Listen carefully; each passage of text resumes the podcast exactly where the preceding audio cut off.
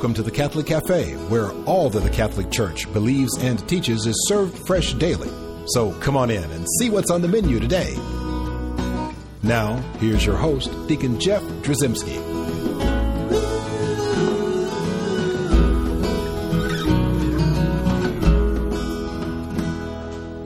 Greetings and welcome to the Catholic Cafe. I'm Deacon Jeff, sitting in the luxurious corner booth of the Catholic Cafe.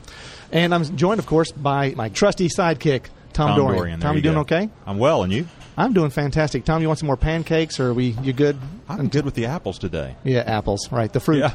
All right. Well, good. We we have a wonderful show. You need you need your energy because we got a great show. We're going to have to like sort of stretch A ourselves. high octane show. You know, Tom, we've had what we've had bishops, we've had cardinals, right? We've had an we've had ambassadors, we've had even a prince on our show. This is the first time we're stepping it up a notch. We it's the first time we've had a philosopher. Big time. Right, this is so. This is going to be like an interesting program. So, uh, if you're driving, you probably want to pull over to the side of the road because we don't want to be responsible for any accidents that might happen.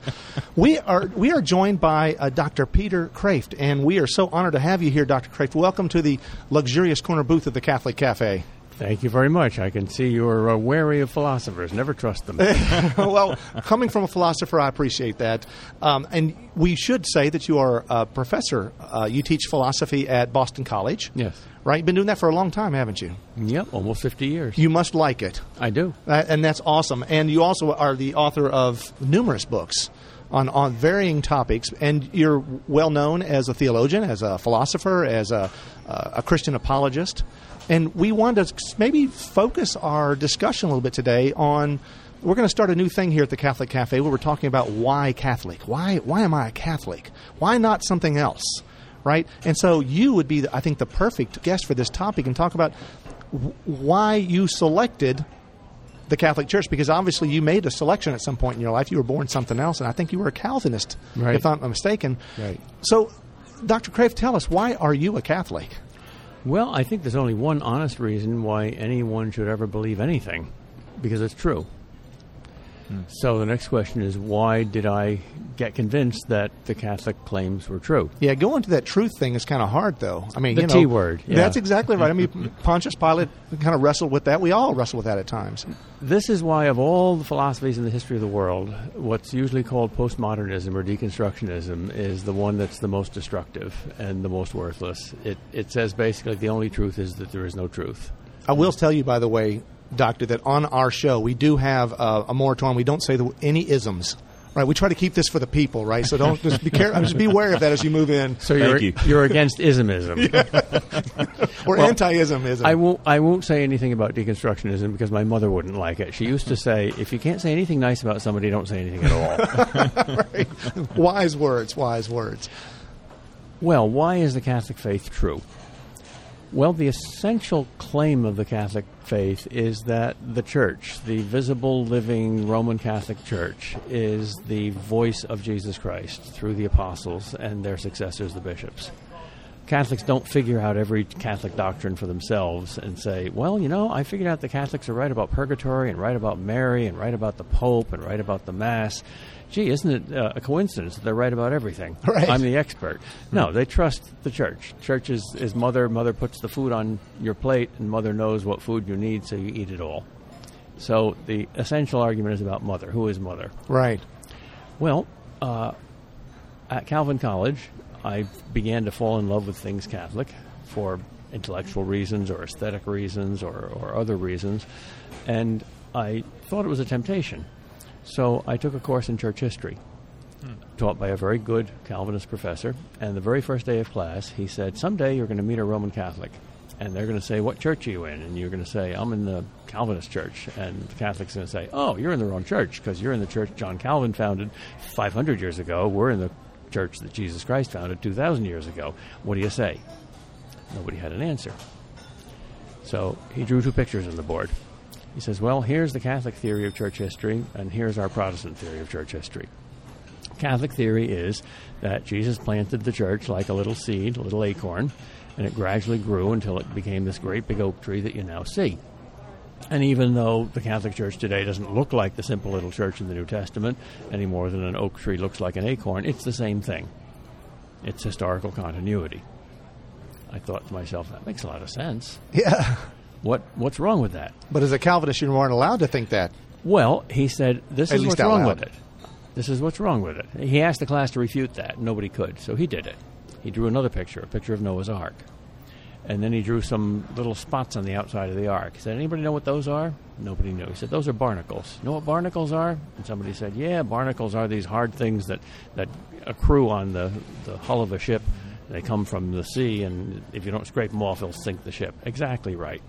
Now, these Catholic doctrines that Catholics think came from Christ through the apostles and their successors, uh, we don't find in the Bible. And therefore, we find that they're barnacles. They came from pagan sources, they came from outside the church, and the church got corrupted gradually, more and more, uh, in the Middle Ages. So, by the time of the Reformation, uh, there were some deckhands on Noah's Ark, like Luther and Calvin, that said, hey, we better scrape the barnacles off. So they went out over the deck and, and scraped off the barnacles. At barnacles. that point, supposedly there were 1,500 years of barnacles. 1,500 years of barnacles, right. It got so bad that the ship was going to sink. So he said, the Catholics are really the new kids on the block, not us. We, we restored the old church. We didn't create a new one. So I raised my hand. I said, Professor, does that mean that if my Catholic neighbor and I both took a time machine back to the first century and worshipped in the Church of the Apostles, that I, as a Protestant, would be more at home than he, as a Catholic? And he said, That's exactly what I mean. Wow. a way, strange way of putting it, time machine and all. So I said, Oh, great. All I have to do is read the church fathers and see how Protestant they are, and then I can know that I'm in the right church. I didn't want to become a Catholic. I didn't know any Catholics. It would be very inconvenient. My friends Right. would misunderstand me. So I started reading the church fathers on my own, and I was amazed to discover how Catholic they were. Hmm. Amen. And there was no sudden heresy that came in from outside that corrupted the church. There was a seamless web of, of continuous development. The thing that blew me away was the real presence in the Eucharist. No Christian denied it, except Berenger of Tours, the 10th or 11th century heretic. That's right. Until the Reformation. So I said, wait a minute. I believe these Catholics are worshiping wine and bowing down to bread, thinking it's Jesus Christ, and that's a ridiculous mistake. How could the Holy Spirit be asleep for 1,500 years? Wow. And so now that had to uh, rock a few boats, maybe even your own boat, a little bit at that point in time, though, because you you had a worldview at that point, a Calvinistic worldview. This is the way, was that the way you were raised? You were Oh, raised yeah. as a Calvinist, Yeah. so you, you were basically had that point of view, and you went through, you viewed everything through that lens. Did this crack the lens, or uh, Oh, not at all. It just added to it. When a, when a Protestant becomes a Catholic, it's like a Jew becoming a Christian. He becomes more Jewish, not less. You put on a one more coat. Jew. Yes. Right. In fact, I regard myself as more of an evangelical now as a Catholic than I could ever be as a Protestant. well, Wow. the, the, the, the true whole view of the evangelization, of the whole idea, of our call to evangelize. the complete gospel, Christ and His body. Yeah. well, now, were you, uh, how old were you at this time in your life? Uh, 20, 21. So just like last year for you, right? As Yeah, right. time flies. Uh, so, w- did your family respond well to this? No. My father was an elder in the church. Oh, yeah. And I think he would have been less shocked if I had become an atheist because he thought the Catholic Church was like the whore of Babylon. when so many do. It took years. To, we had good open discussions, and we didn't convince each other, but at least we convinced each other that we were both loving the same Christ. Now, I teach a lot of RCIA classes, and I know that one of the things that I always try to prepare, especially when I find out their history and their background, and they they'll say, "Well, I was raised this or that," and they will not have a supportive family structure at all in that faith. And I try to help and help them because I know they're on a journey, and I know they, they really believe God's calling them into the fullness of this faith. And yet, when they go back home, they're not going to get that supportive pat on the back. I'm gra- glad you found Jesus, or, or whatever. They're going to basically be uh, pummeled. Uh, And did you do, did you experience that yourself? Was that Oh, yes, everybody does. Uh, God asks you to make a sacrifice.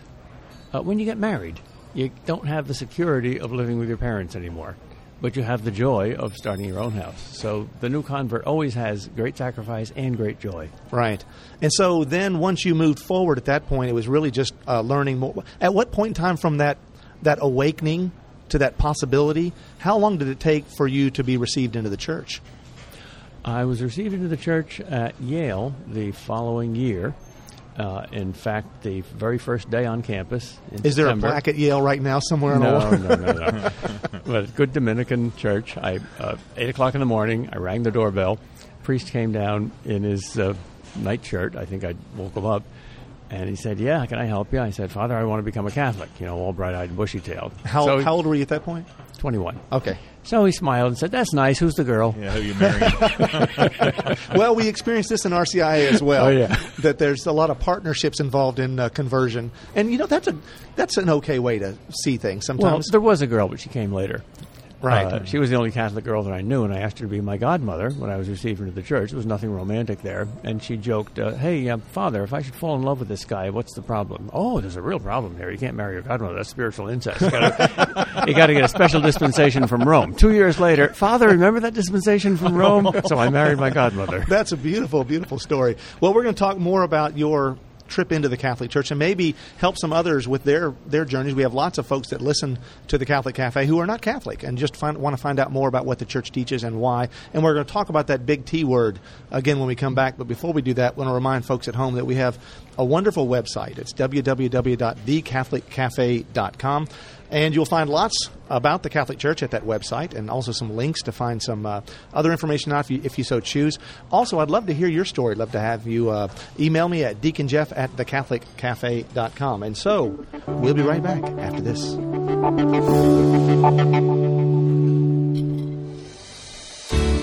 I'm Bess Drzymski, and this is another great moment in church history.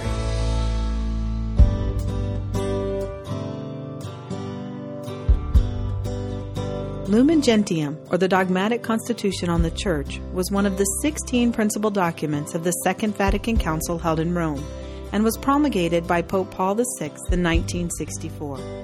This landmark exploration of the nature of the Church, her leaders, her people, and their relationship with God delves deeply into the heart and soul of the 2,000 year old Catholic Church.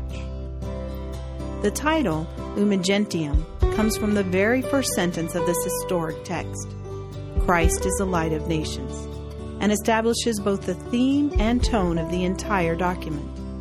In Lumen Gentium, the Council Fathers make clear that Jesus Christ is the very heart of the Church's identity. In paragraph 5, the Council Fathers state The mystery of the Holy Church is manifest in its very foundation. The Lord Jesus set it on its course by preaching the good news, that is, the coming of the kingdom of God, which for centuries had been promised in the Scriptures. In the Word, in the works, and in the presence of Christ, this kingdom was clearly open to the view of men. Before all things, however, the kingdom is clearly visible in the very person of Christ, the Son of God and the Son of Man, who came to serve and to give his life as a ransom for many. Lumen Gentium makes clear the purpose, role, structure, visibility, and authority of the one church. Paragraph 8 tells us this is the one church of Christ, which in the Creed is professed as one, holy, Catholic, and apostolic, which our Savior, after his resurrection, commissioned Peter to shepherd, and him and the other apostles to extend and direct with authority, which Christ directed for all ages as the pillar and mainstay of the truth. This church, constituted and organized in the world as a society, subsists in the Catholic Church, which is governed by the successor of Peter and by the bishops in communion with him. Although many elements of sanctification and of truth are found outside of its visible structure, these elements, as gifts belonging to the Church of Christ, are forces impelling toward Catholic unity. In Lumen Gentium, the historic Ecumenical Council of Vatican II offered the people of God a new and refreshing look at the time honored sacred traditions of a centuries old institution founded by Christ Himself. I'm Bess Drzymski, and this has been another great moment in church history.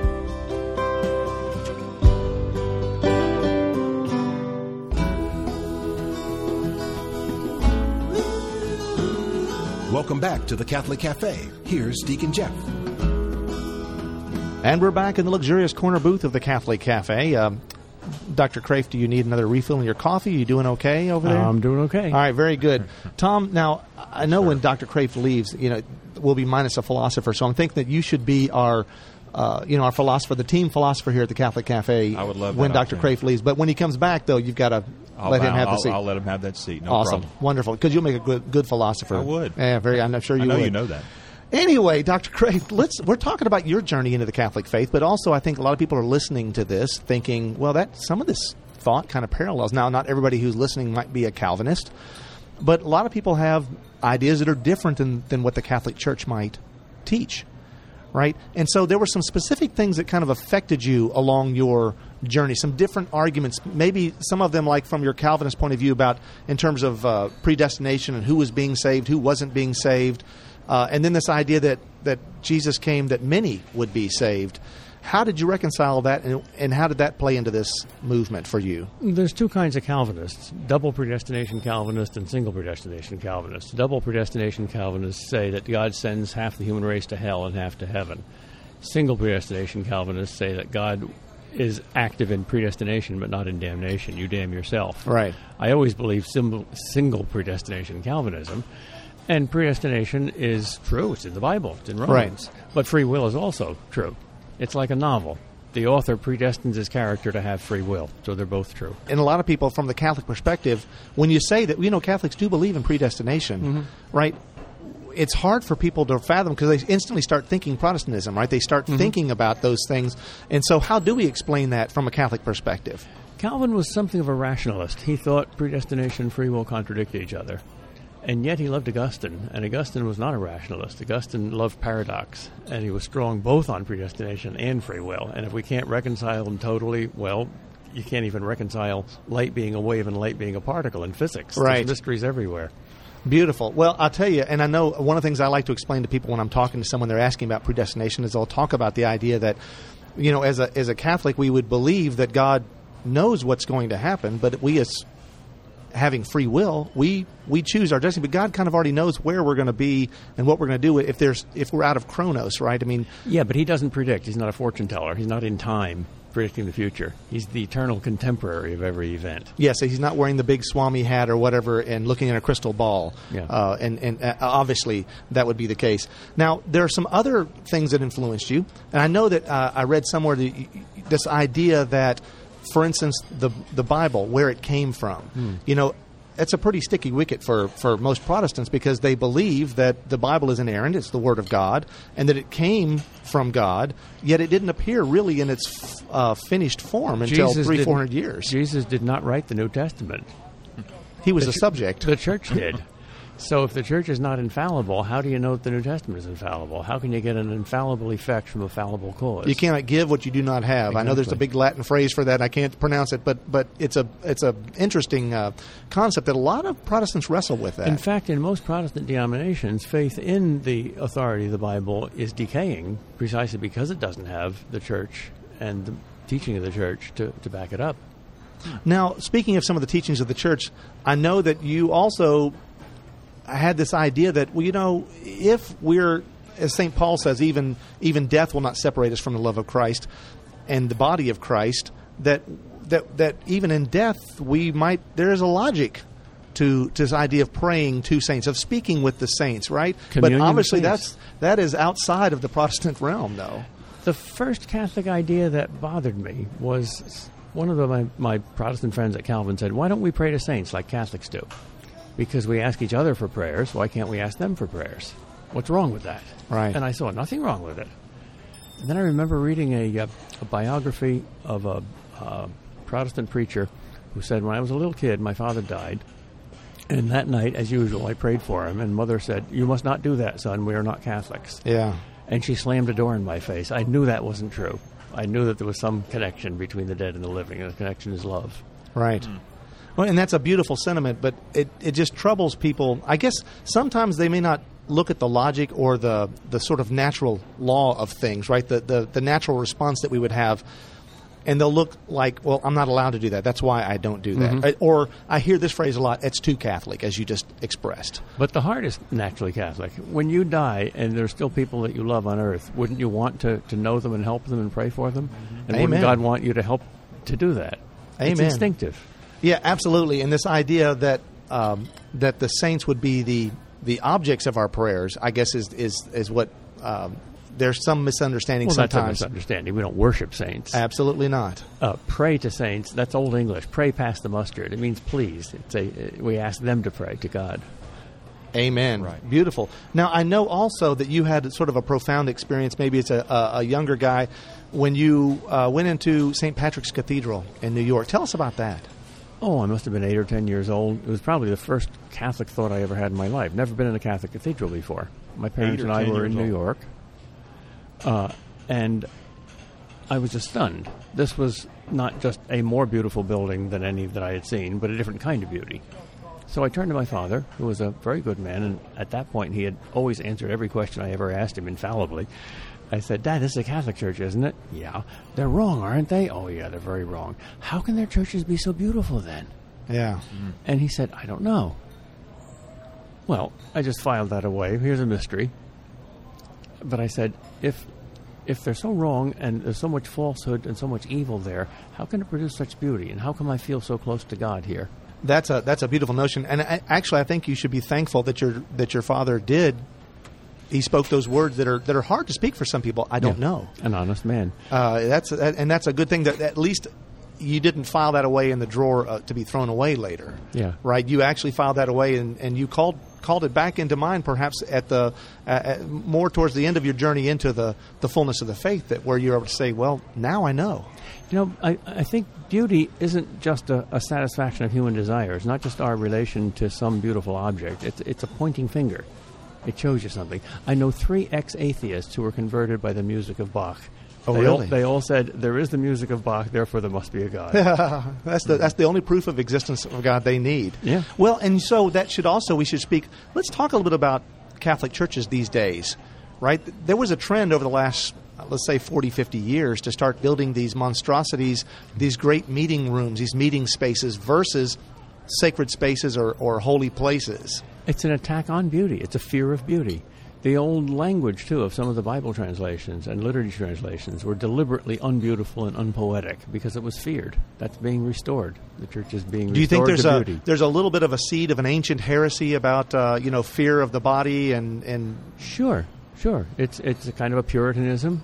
Uh, you find that in, in, in Protestantism, a fear of, of, of the opulent and the gorgeous and the beautiful and the awesome. I had the opportunity to walk into a, a parish church in our diocese that had recently been renovated, and they did a bang up job. And I, it had been the first time I'd been in that church since they had started all the renovations.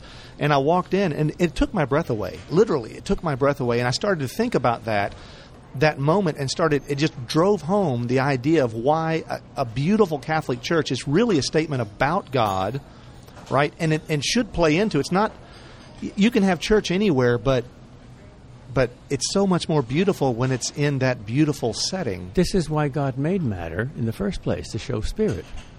All, all of matter is like a finger, it points beyond itself. That's beautiful. That's beautiful. Now, in terms of some of the early church fathers that had the most profound effect on you, I know St. John of the Cross apparently had a really profound effect. Tell us about your, your relationship to his writings. Well, I discovered the writings of the saints, both the early ones and the later ones. St. John of the Cross is, is much later. Uh, and I had never experienced anything like that before. Uh, I didn't understand the great saints and mystics. I was just a kid, 18 or 19 years old. But I said, this, this is not shallow. This is, this is Everest. This Right. Is, this is big. This is massive. Uh, it- it's like going into the cathedral or hearing your first Beethoven symphony, you know that this is of a different order of, of, of magnitude. Right. Uh, I loved Augustine. Uh, I fell in love with Augustine, especially the Confessions. That, that's a book that just has a spectacular union of head and heart. The statues of Augustine in the Middle Ages always have a, a book in one hand and a burning heart in the other. Uh, if I had to go to a, a desert island for the rest of my life and I could only have three or four books, the Confessions would be one of them. Now, do you feel that uh, uh, sometimes I, I like to talk about when I talk about the church fathers or reading the church fathers? It's kind of like you know we all stand on the uh, Shoulders the of shore. giants. Well, I was going to say on the shores of the ocean, right? And you Ah, look out at the ocean, you see this vastness, and you can't help but say something stupid like, "If we could only harness all that energy," but you you suddenly get a glimpse into something that's way bigger than anything that you're used to thinking about. And so the first times I started reading the church fathers, I started having that same effect that like these guys, they knew what they were doing. This is profound. This is not just this is not trivial writing. That's exactly the impression I get. You know, most philosophers are very good on logic and analysis and, and, and they focus very well. I have ADD, so I don't focus very well. So I get big pictures, intuitive pictures. And that's exactly what I got out of the church fathers. Their worldview was so much bigger and more awe inspiring than the modern one. I know as, as Catholics, we're, we're into our traditions, we're into our history, and we like to think about being 2,000 years old. And I know that many historians have looked at us and have seen the Catholic Church, um, you know, at, at, peaks and valleys, right, at different, different places uh, all throughout our history. Where would you see our Catholic Church? What is the state of the Catholic Church, in your opinion, today? The tide is turning. We've lost a generation or two, we're getting it back again we're getting JP2 priests and bishops, and they're good people. And the seminarians are uh, orthodox and happy and enthusiastic. Uh, definitely the tide is turning. So it's a beautiful thing. That, so that would necessarily mean that we've come out of a valley then. Yeah. Yeah, pretty bad trough. I, I don't think the world has come out of it yet. Probably that's why the, God is bringing the church out of it because the church has to heal the world. Mm-hmm. This is the this is the hospital for sinners, isn't it? Exactly. It's the Not a museum for saints. Well, I love your optimism. Uh, and we could probably do uh, 10 or 20 shows, but we're just going to settle for the one now. I understand you're a busy man, have lots to do, and we really appreciate uh, you, Dr. Kreeft, for coming and spending some time with us here at the Catholic Cafe. Thank you for all the great questions. We're going to end in prayer. In the name of the Father, and the Son, and the Holy Spirit. Amen. Heavenly Father, you are the author, creator, and sustainer of all life. Through the gift of your Son's death for us on the cross, and by the inspiration of the Holy Spirit, help us to grow to know, love, and serve you in this life that we may be truly happy with you forever in the next. We ask this through Christ our Lord. Amen. Amen. Father, Son, Holy Spirit. Amen.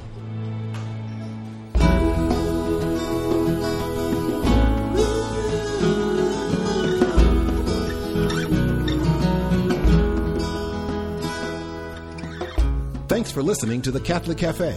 For more information, visit us on the web at thecatholiccafe.com. You'll find many links to Catholic resources on the web. You can also listen to previous shows online, download MP3s, or take advantage of our podcast feature.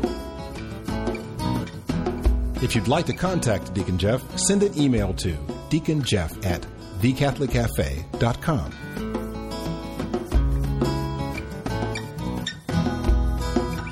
The Catholic Cafe is brought to you by the Order of Malta Federal Association and is broadcast with ecclesial permission from J. Terry Steib, Bishop of Memphis in Tennessee.